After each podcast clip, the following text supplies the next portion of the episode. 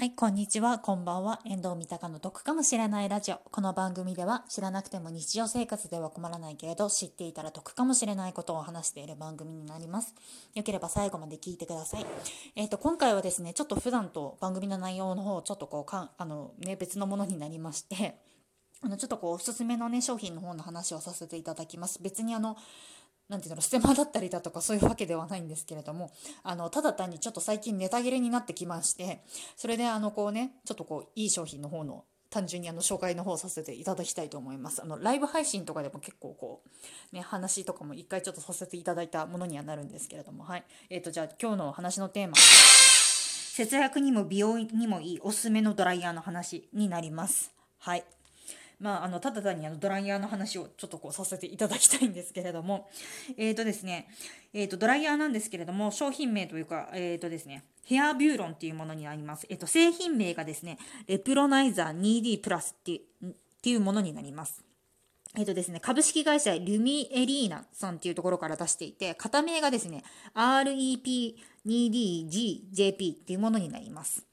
で、こちらなんですけれども、2D っていうあの単語が途中で出てきたと思うんですけれども、3D だったり 4D っていうのもあります。で、3D が基準で、私が持ってる 2D っていうのがロ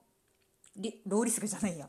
ロータイプのね、ちょっと1個下がったものになります。で、4D っていうのが最上級のものになりますね。はい。で、えっ、ー、と、ただですね、2D、3D、4D に行くにつれて、だんだん重くなりまして、まただんだん値段の方も上がります。えっ、ー、とですね、私が持ってる 2D の方がですね、えっ、ー、と、ちょっといいお値段、もうこれ自体でもいいお値段するんですけれども、前値価格がですね、2万5千円します。結構高いです。ドライヤーの割には。はい。で、3D っていうのがですね、3万8千円します。税別で。で、4D っていうのが5万2千円します。税別で。あの、ここまでね、話を聞かれた方で、え、そんなに高いの勧められてもってね思われる方もいると思うんですけれどもあのちゃんと最後まで話聞いてくださいあのものすごくいいものになりますからはいで、えっと、こちらがですね私もともと行ってた美容師さんの方にちょっと勧められたんですねで勧められてでも勧められても結構いいお値段だったのでちょっとどうしようかなっていうふうに思ってでそれでも結局こうね実家から出る時に1人暮らしになる時にじゃあせっかくだからねちょっとこうね良さげなものを買いたいなと思ってそれでこう 2D の方を買いました。でこれつなんで 3D とか 4D とかじゃなくて 2D を買ったかっていうとあの美容師さんの方ともちょっと相談して別に 2D で全然十分だよっていう風に言われたんですね。結局 3D4D だったりとかすると結構な重さになったりとかしてちょっと女性でねもし髪の毛長かったりとかするとちょっとだんだん辛くなってきちゃったりとかすると思うからあの軽いしね全然 2D でも大丈夫だと思うよっていうふうに言われてそれで私は 2D の方を買いました。まあ値段の方もねその方が安いですので。でこれなんですね。おすすめポイントが2つあります。で1点目なんですけれども風量が本当に強いです。こちら。あのですね他と比べてあまりにも違います。本当にね早いですこれ。あの本当にね早くてね早く乾きますね。あのたまにあの温泉場ですとかあとたまに実家に帰ってあのこうねよく乾くっていうやつのドライヤー使ったりとかするんですけれどもそれでもねこれが本当にすごいですね。あのすごいとしか言ってないんですけれどもあの本当に早く乾きます。で早く乾くんですけれどもダイソンのやつよりも安いです。ダイソンのやつもねよく早く乾くっていう風に言われてるんですけれどもこの 2D タイプのやつだったりとかすると結局2万5000円ぐらいとかで買えるのであのダイソンのドライヤーだったりとかすると多分4万超えたりとかするのでそれよりかは全然安いと思います。でえっ、ー、とねそれで今ね、風量が強いっていうことで電力ねすごい使うんじゃないかっていうふうに思われる方もいるかもしれないんですけれどもあのそこはね他のドライイヤーと同じで1200ワットです。なので1200ワットで風量が強いので乾かすっていうことになるので時間の節約にもなりますしあと電力の方の節約にもなります。ここがですねまず1点目のあの節約ポイントですね。はい、節約にすごいいい部分になります。でこれね時間の節約っていうのもね結構重要だと思うんですよ。これねあの聞いてらっしゃる女性の方って本当にわかると思うんですけれどもドライヤーかけてる時間って無駄にね長いじゃないですか。なんか平気でねロングヘアだったりとかすると10分15分ぐらいはねざらにかかっちゃうじゃないですか。だからこれをねあの短くするっていうのはね本当にねもう重要だなっていうふうにもう私は思います。はい。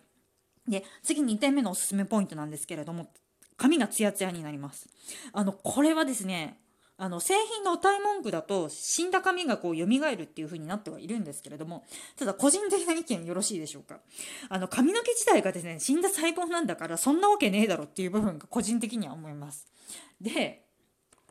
えっとでだだと思います個人的には。そんなわけないだろっていう風に思っています。はい。なのででそれもあったのでまず美容師さんにおすすめされた時にちょっと買うのをねあの躊躇した部分でもあるんですけれども実際じゃあ使ってみてどうだったかっていう感じになるんですけれども個人的ですよ。個人的な勝手なあの感想としてはあのアフターバストリートメントを使用せずに乾かして使用したと時と同じくらいのツヤ感になってるかなっていうふうに思います。はい、でこれが私なんでこうツヤツヤになるのかなっていうのを考えた時にあの